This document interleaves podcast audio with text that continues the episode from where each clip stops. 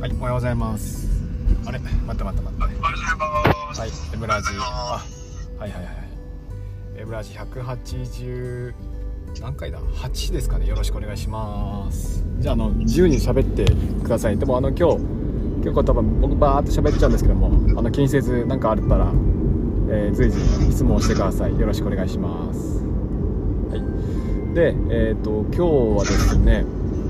あの朝スペースじゃなくてミートをつなぎながら話をしたいなと思っていてというのも、えー、と自分の学校の取り組みとか、ね、あるいはまあ最近のもう少しこうなんでしょうね、えーまあ、自分のプライベートな内容っていうのを話したいなと思っています。で、えー、とそれをですね、まあ、録音してポッドキャストで配信しようと思ってるんですけども、まあ、ポッドキャストぐらいだったらねおそらくうんまあ、見バレもそんなねしないだろうなと思っているので、まあ、こんな感じで、ね、話をしていきますね。でえーっとね3つぐらい話をしたいなと思っていて1つはうんとうちの学校のプラットフォームの話ですね。あのクラッシーっていうのを使ってるんです。うんとクラッシーっていうのは確かベネッセですかね、えーが提供している、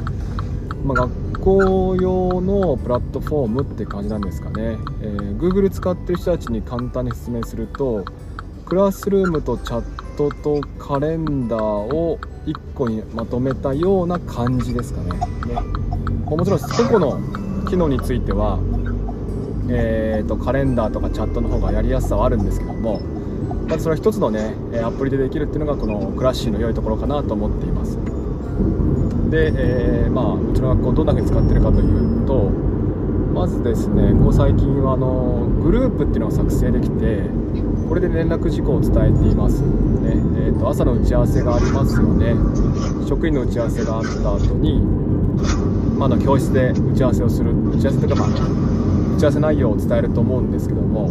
でその内容をですね、えー伝えています、ね、で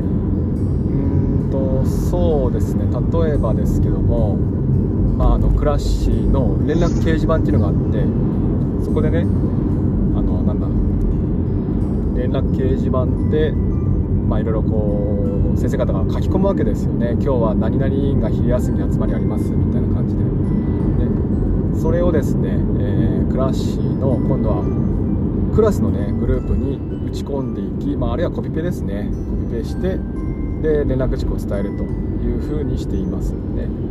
あの、まあ、メモ取れとかっていうね指導もあったんですけども、まあ、どうせメモを取るんであればね、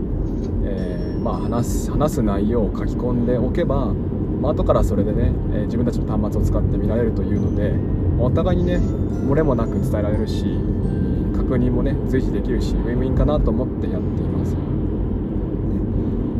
え学級通信的な内容をそのグループにさ、え書き込む人もいますね、えー今日はこんなことがありましたとかね写真とかも載せられるんで、まあ非常にいいかなと思ってますね。あのなんでうちの学校は学級通信の作成はしません。で全部あのクラッシーのグループに書き込んで終わりですね。で、えーそんな感じでまあ使っていてあとはグループはですね、まあクラス単位じゃなくって部活動とかでもね作っています。でこれあの生徒の書き込みも自由にできるので、えーまあなんでしょうね。この時間に集合してくださいとかね今日の部活動はあの雨のため中止しますとかっていうのはもう全部あのクラッシーの、えーグループに書き込んで連絡を伝える感じですね、まあ非常に便利かなと思います。あるいは生徒の方からもすいませんあの休んでたんで持ち物教えてもらっていいですかとかっていうのも書き込めるのでこの辺もね、えーなんでしょう。まあクラッシー、まあ、デジタルの良いところですよね。気軽に聞けるっていうね。まあでもねこの気軽に聞けるはね一方で、えーまあ、良くない部分もあると思っていて、まあ特に休日ですよね。お休みの時の、まあ、割とこの土日に書き込む子もいるんですよ。先生ここが分かりませんとか、あるいは宿題はこれでしたっけ？みたいな書き込みまあたまにいるんですよね。で、まあ、丁寧に対応はしていますね。一応まあそういったのもね、まあ、いつでも聞けるっていうのがメリットではあるので丁寧にしてるんですがなんかでも一方でねなんか休みの日もなんかこうなんでしょう仕事先生になってるような感じがしていてこれはこれでねちょっとよしあしかなと思っているんですよね。人によってはあるいはね自分のこう精神的な健康状態によってはやっぱりこれがねものすごく負担に感じることもあると思っていてやっぱりオフの日はねオフでいたいわけじゃないですか、ねえー、だけどもまあねあのそういった通知が来るんですけども通知が来てね生徒からこうメッセージ来ましたとかになっちゃうと、まあ、ちょっとね先生モードなんでいけなかったりしてこの何でしょうね。あの、まあ、心の底から休めない感じがあると、ちょっと苦しいかなという気もしています。その辺はね、まあ、の土日についてはねえー、見ないよとかっていうねまあそんな心が何でしょうね言葉があれば、まあ、十分なんでしょうけども。ね結構その辺は先生によってまちまちなんで私は見ませんっていう人もいるし、ね、私はむしろ書き込んでっていう人もいるし、え、ま、割とまちまちな対応で今自分としてはどっちがいいかなっていう気はしてますね。が一つ。であとですね、えーと、宿題なんかも、ね、結構あの課題を出すんですよ。うちの学校ね。でそれもですね作るのもまあ簡単なんですよね、えースタディなんだっけな。スタディエイドっていうかな。あのー、数学のね、えー、問題をポチポチと選んでいって、えー、選ぶとそれがね、えーと、PDF になって1枚の紙に出力されるっていうのが、まあ、そういうそういうなんでしょうね。あるんですよソフトが、ね、結構高いんですけどもスタディエイドで。これは数学です、まあ、おそらくいろんな教科でねそれはそういったものがあると思うんですけども。で問題集なんかもみんなね生徒買ってるものからあのピックアップして選んで PDF にしたりとかもできるので、えー、これでまず問題を作成します、ね、で、えー、それを PDF にしてそのクラッシュのグループに作、えー、貼り付けて送ると、ね、これで終わりですね、うん、宿題については。作るも簡単なんですけども配布するのもすごく簡単ででえー、まあいいなと思っています。ものすごく何でしょうね。まあ3分の14分の1ぐらいの手間になったかなと思うんですよね。であのじゃあ回収はどうするかっていうとこれもいろんな方法をやっていたんですが例えば最初の方はですねプリントに印刷して出してもいいよってしたりあるいはノートに書いて提出でもいいよなんてしていました。ね、えーまあ、どちらの選択肢もあっていいと思うんですよ。印刷ができる子はしてもいいようだし印刷がね難しい子、まあ、家にプリンターがあると限りませんしね、えー、コンビニでねお金払って印刷するのもなんだかなって気もしてるのでそういった学校はねタブレット見ながらノートに解くっていうのも構わないよって話はしてあります。タブレットはうちの学校持ち帰り自由なんで、ね、で、えーと、そういったものがあったりあるいはねあの一度ですねクラスルーム使って配信してえやったものを写真撮って送ってっていう風にしたこともありました、ね、例えば、えと、1、ね、問題の1から問題30がねテスト前の課題だとすると問題1を解いたらあ取って送ってっていう風にしてあります、でそうすると問題1から30までのね30個分の課題をずらーっとこうクラスルームに作るわけですよ。で子どもたちはま写真撮って送るんですよね。あの 1, 1から30別々に分けて提出してもさせてみたこともありましたしあるいはページごとですよね、え、1番から3番までを1ページにまとめて、ね、4番から6番まで1ページにまとめてなんていう風にやったこともありました。ね。クラスルームの良いところはやはりチェックと返却がものすごい楽ですワンクリックでできるんで、えー、もう来たものをねもうポチってあってね「えー、はい見ました」ってして返却ってやればログが残るんですよね。誰が出して出してないっていう。ねこれが非常に便利かなと思います、ね、ただクラスルームのデメリットとしてはですね一つ一つ開いてみるのはちょっと時間がかかりますね。生徒が送った写真をまあ開いて実際にちゃんと見ようとすると結構手間かかります。だからまああの何ていうんですかあのまあどんどんどんこうスタンプを押すような感じ。ねあんまりチェックしないでスタンプを押すような課題についてはこれでもいいかなっていう気はしました。ただ一方で、まあ、ちゃんと見てあげたいなっていう課題については、まあ、紙の方があ便利だなという気もしました。ね。えーと、あとはですねクラスルームに入る生徒アカウント、ね、うちあの個人の名前で登録してあるんです。子どもたち一人一人のアカウントですね。で個人の名前なんで、えーと、クラスごとに相当されてないんですよ。学年がね130人ぐらいいるんですが130人分がですね名前順になってもいないしあるいはクラスごとにもなっていないのでちょっとその辺がですねあの Excel にした時にあスプレッドシートが一覧した時にちょっと不便だなっていう気もしましたね。ただこれについては、まあ、解決方法はいくつかあって、えーと、クラスルームの課題、えー、何でしょう結果ですね。採点結果を、まあ、スプレッドシートに書き出しますよね。このでスプシーを、まあ、コピペかなんかして Excel に貼り付けたりしてそうすると誰が何を出したのデータは残るわけですよね。でその誰がの名前の部分をですね、えーと、クラス番号とリンクさせて、まあ、関数使ってやっていくとこれで、えー、何でしょう。Excel、まあ、クラスごととか、ね、ことの相当も、まあ、簡単できますからね。これも一ついいんかなっていう気はします。まあね、僕の場合はちょっとそれは面倒なんで今は、えーと、PDF 配信してクラスルームではなくてねえっ、ー、と何でした紙かノートにやってっていう風にしてますね。ノートはあの一つ一つ開くのは便利なんでね。あとはそのクラスルームの活用で言うとうんとねテストの模範解答とかは、えー、クラスルームで配信をしています。これクラッシーに配信しちゃうと要はですね、えーと、学年のグループに配信する形になるんですね。130人がいるところに配信します。模範解答ね。そうすると、まあ、中に受けてない子もいたりした時にねちょっとその答え見てしまうのはまあまずいだろうということを思って、えー、クラスルームに模範解答と解説を添付して、えー、でそのクラスルームのクラスコードをですねテスト返しの時に子どもたちに教えてい、えー、くと。まあ、やろうとすればですよ、ねえーと、お休みの子にクラスコードを教えちゃって模範解答をね、えー、見せるってこともできなくはないので完璧なねセキュリティとは言わないんですけどもまあでもあの、そういうこともしないでねって話をしたりとかあるいはね、えー、万が一それをされても、大丈夫な状態というのは何かっていうと要は、えーと、これ以降の受験についてはもう成績に入れませんよっていう期限がありますよね。その期限を過ぎてからの対応とかねそういった風にして、えー、完璧なセキュリティとは言えないんですけどもまあ、あのお互いのいい塩梅のところのデジタル活用かなと思っていますね。クラスルームに、えー、テストの模範解答解説を添付するというとこですね。あと私の場合はで言うと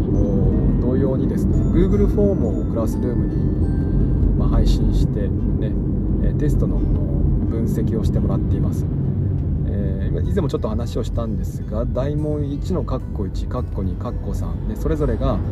丸か×か、ね、自分の回答が丸だったか×だったかをねチェックさせます。でこれまあ匿名でね、えー、Google フォームでやらせ、ま、やってもらいますので子どもたちはね誰がどこ間違えたか見えないと。ただ自分が間違えたところ合ってるところをねポチポチと丸バツで入力していくと,、えーと、全員が入力し終わった後にですね大問1の括弧1の正答率が出るんです。よね丸のパーセンテージがそのままね、え、その問題の正答率になりますから、ね、そうすると,、えーと、平均点だけじゃなくて、ね、みんなが合ってるのに自分が間違えた問題、ね、こういったところに注目できるんですよね。あの点数伸ばす方法とかねあるいはあの何でしょう、まあ、学力をつける学力をつけるっていうとちょっと大げさかもしれませんが、ね、そういった方法として一つね平均点じゃなくて、えー、全体の正答率が高い問題に注目するっていうのは一つまあ、有効な手立てなんですよね、まあ、よくそれも言われています、ね。えー、なんで、まあ、よくはと自分の場合はまあ、6割以上7割以上の正答率のところは取れるようにしましょうという話をしています。でこれがまあクラスルームと Google フォームを使った活用例ですかね。あの1個、ね、作ってしまえば、まあ、あの大問のね数とか小問の数は変わりますから、ねえー、ま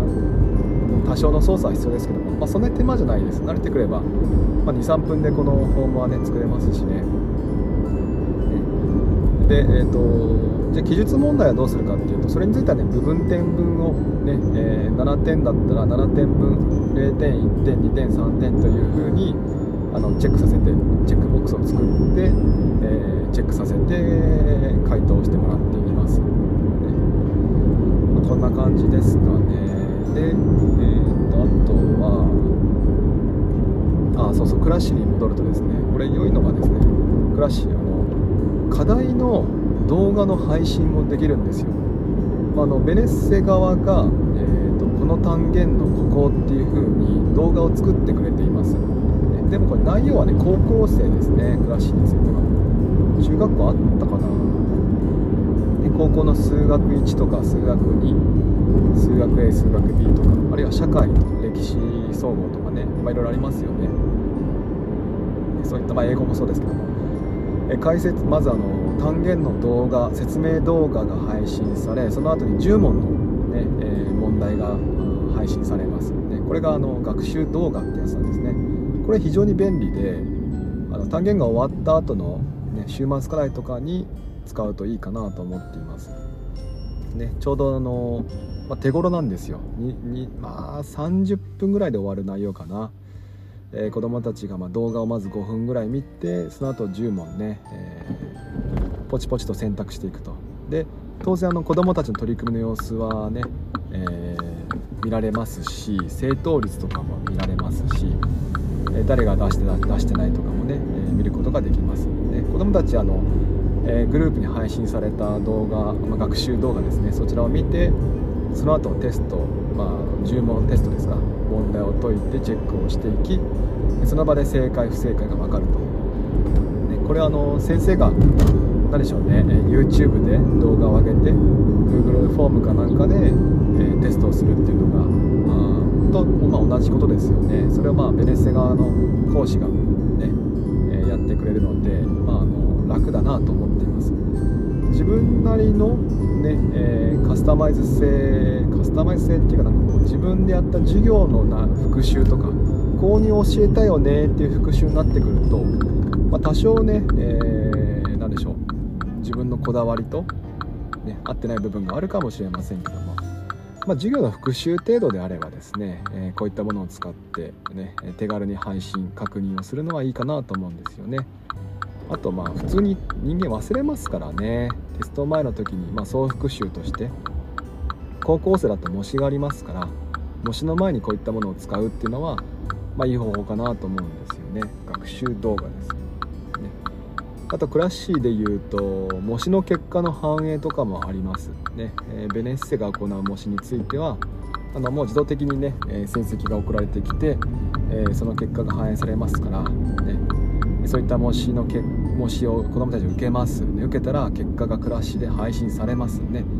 で配信されたら今度はその振り返りとかもねアンケート、ね、あるいはポートフォリオっていうので配信ができるので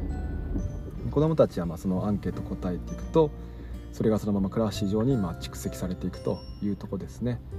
クラッシュにはね、えーと、アンケートとポートフォリオっていうのがあってアンケートはまその場の、まあ、Google フォームに似たようなもんです、ね、先生方が作ったアンケートでそれぞれが集計をしていくというとこですね。ポートフォリオについては、えーと、今度は子どもたちの、うん、側に、子どもたち個人データにデータが蓄積蓄積されていきますね。なんであのテストの振り返りとかあるいはよくあの書きませんか、えー、何年生になってみたいな作文、ね、ああいったものもポートフォリオで配信していけばですね、えー、まあ、1年間ずっとね蓄積さ、まあ、1年間じゃないずっとね、えー、3年間6年間、えー、積み重ねられていきますから、ね、これもまあ活用ができるかなと思うんですよね、え、まあ、そのままキャリアパスポートにすることもできると思います、この辺がえー、クラッシーですね。あとはあの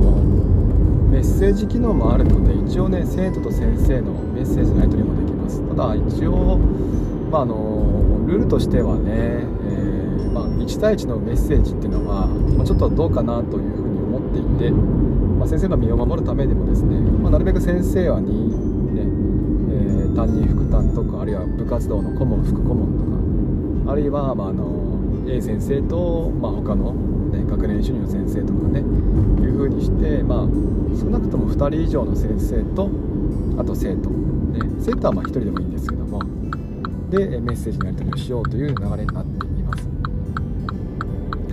えーと、最後クラッシュでいうとクラス、えー、欠席連絡ですね。こちらはもう完全に、えー、クラッシュの機能の一つとして入っていますね。欠席理由についても、まあ、あの体調不良というものから始まって喉の痛みとかね詳しいこともあったり、えー、こちら側でねそこは設定ができますから、ね、今で言うと、まあ、コロナの感染症対策ですよね。えー、感染症予防のため欠席とか家族が感染したので欠席とかね。あるいは自分が陽性のため欠席っていうのもね入力することができます。でその入力したもの保護者の方がそれぞれ入力したものというのは、えー、学校側職員がみんな一括で見られますから特に先生側がこう集計をする必要はないんですね、えー、でその入力もですね、えー、何でしょう保護者の方が入力した時間ごとにね、えタイムラインで表示されていってそれはあの出席番号順に並べることもできますから1年生から2年生3年生とね、えーと、番号順に並べることもできます。まあ、これ非常に便利ですよね。あのクラッシーはまあ何でしょうねかゆいところに手が届かない部分もあるんですよ正直言って。ね、だけどもまああのお金を払ってる分ですね、えー、まあ、本当に楽に導入ができますお金払っちゃえばあとはもう機能を使っていくだけですからねでこの機能もですねだいぶ今アップデートされていって、えー、学習動画も増えていったりとかあるいは子どもたちが毎日ね学習の記録っていうのをね、えー、入力しています、ま、これも話してませんでしたね、えー、子どもたちは自分たちが毎日どの教科を何分、ね、勉強したかを入力していくんです。クラシュでね。そうするとえーと、まずですね子どもたちが入力したものを使ってなんかクラスの順位が出たりするんですよ。で今日はあなたはクラスの1位でしたよとかあるいはね、えーと、学年でクラスごとの平均が出たりとかあるいはどの教科がね、えー、勉強されてるかっていうのはすごい可視化できるんですよね。この辺でね、えー、割と我々もお家での学習の取り組みっていうのをね、え、指導することができます。まあ、当然あのまああの何でしょう正しい入力をしてるっていう大前提で話をしていますけどね、まあ、中にはきっと嘘ついてる子もいると思うんですけどもまあでも、まあ、それもほっとく って感じかなっていうね。そんなことしても意味がないって気づけばね分かるだろうしね。でえっ、ー、とその中学生とかだとあれしませんか？交換日記みたいなのしません？担任の先生と生徒で。ね、それをですねうちはあのノートじゃなくってクラッシーの学習記録で行っています。生徒が今日こんなことをね勉強しましたとかこんなことがありましたとかっていうのをクラッシーに入力してで先生方はそれを見て担任の先生がこうコメントを返していくと、まあ、手書きで返していく分が、まあ、キーボードに移ったので私は嬉しいんですけども、まあ、中には最初ね面倒、えー、くさいなっていう人もいましたがうんと慣れていくともうほぼほぼ皆さんこっちそちらで良かったなっていうふうに声を上げていますね。まあ、というのも別にねあのやろうとすれば家からでもできるんですよ。ね、なんでわざわざ学校に行ってノート回収してコメント返して、えー、午前中までに返さなきゃとかしなくていいわけですよね。好きなタイミングで入力できるっていうね、えー、当然ま学校で皆さん入力しますし私もそうなんですけども。やりたい人はですね家で入力することもできますから。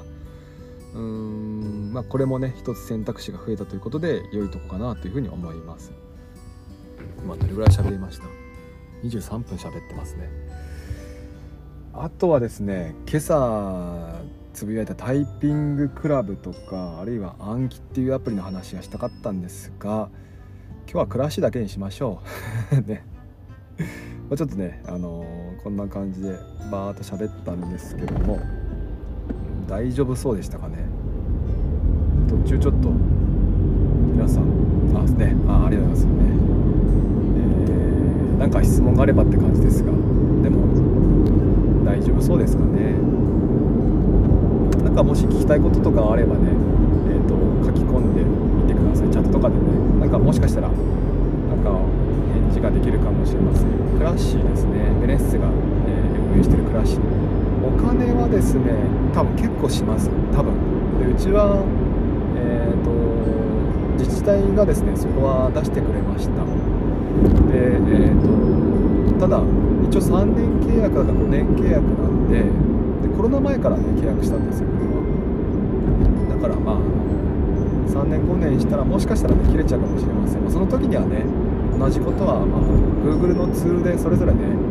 えー、活用していくこともできますから、まあ、まずその過渡期にね、えー、デジタルの過渡期っていうのに一つこういったプラットフォームお金払って、ねえー、知見が得られたのはとても良かったなっていうふうに思っています、まあ、生徒にとっても先生にとってもね保護者の方にとってもですよね。あのまあ、終わったとしてもあるいは今ね契約してない学校についてもね何度も言うように同じことは Google フォームカレンダー、えー、ミートクラスルームこういったものをね、えー、使い合わせてできますから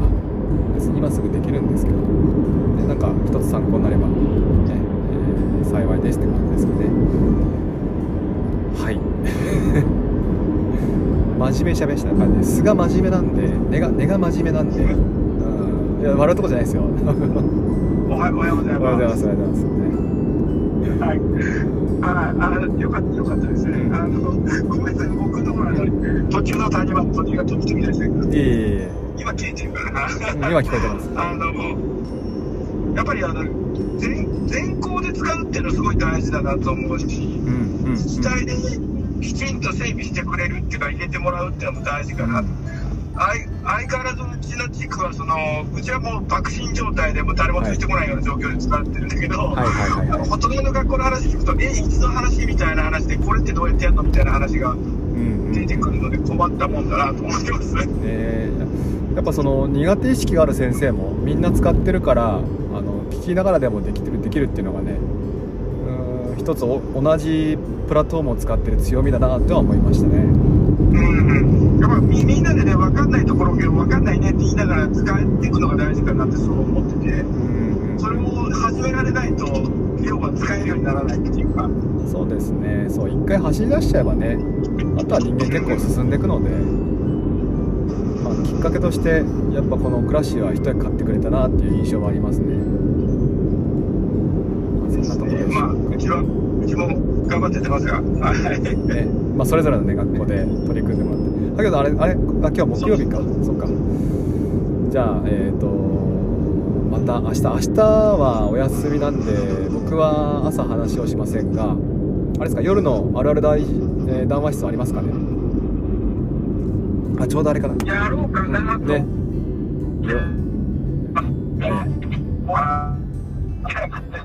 ねぜひあのよろしくお願いします。ね。じゃあのそろそろ、えー、時間なので切ろうと思うんですが、えーと、来週は木金ちょっとお話しさせてください。月火水はちょっとお休みで木曜日がまあおそらくミートですかね。お借りすると思います。で金曜あたりがスペース。もしかしたら逆になるかもしれませんがねこんな感じで話をしたいなと思います。じゃあ皆さん聞いてくれてありがとうございました。また来週よろしくお願いします。じゃあ行ってきます。いってらっしゃい。あありがとうございます。行ってきます